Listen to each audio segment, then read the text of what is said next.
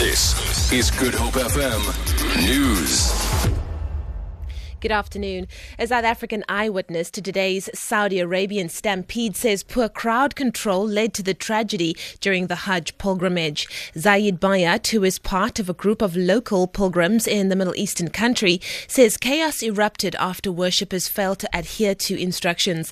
The number of people estimated to have died during the disasters has risen to 717. Officials say 805 pilgrims are now known to have been injured in the stampede. Bayat gives gives an account of what he saw. This morning, uh, you see that they've put in systems in place here where people move in one direction, they don't come against the traffic. So they finish the rituals, and instead of using the side roads that take you back to where you came from, the people were going in the opposite direction against the flow of traffic. So that was the first problem. And then you had people with wheelchairs going in both directions. The BBC's Frank Gardner, however, says the cause of the tragedy isn't clear yet.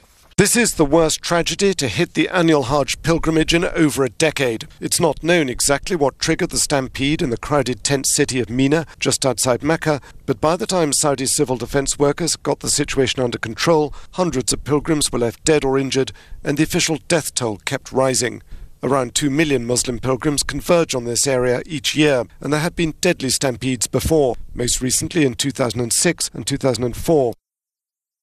Residents who were forcibly removed from Simonstown in the 1960s say calling Heritage Day Braai Day trivializes the plight of those who suffered under the Group Areas Act. Former residents have marked the holiday by recalling how at least 7,500 people were moved from Simonstown to townships like Gugulethu, Nyanga, and Ocean View after it was declared whites only.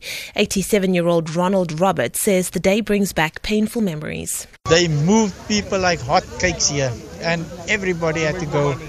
And it was just one chaos. Families, roads were getting empty, houses were getting empty, there's no children to play with. It's a cry day for us because you've either lost a friend or you've lost during those years, and now this day is being made big, you know.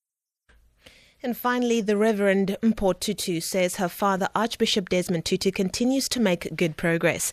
She was speaking at a Heritage Day event organized by the Desmond and Leah Tutu Legacy Foundation at the Ark, a place of refuge in Faure. The Arch has been hospitalized thrice this year, where he was treated for a stubborn infection. He has since been discharged and is recovering at home. His daughter Mpho says doctor's orders are that her father does what brings him joy without worrying about the work backlog. We so thrilled this week to have the Archbishop and my mom um, come and visit us at the office and join us for tea. Um, he is getting better, but it really is slow going. And um, he's he's hasn't completed his convalescence. We allowed him in for tea, but we didn't allow him to put foot in his office. So we're hoping that he doesn't know how high the papers are piled on his desk. For Good Hope FM News, I'm Leanne Williams.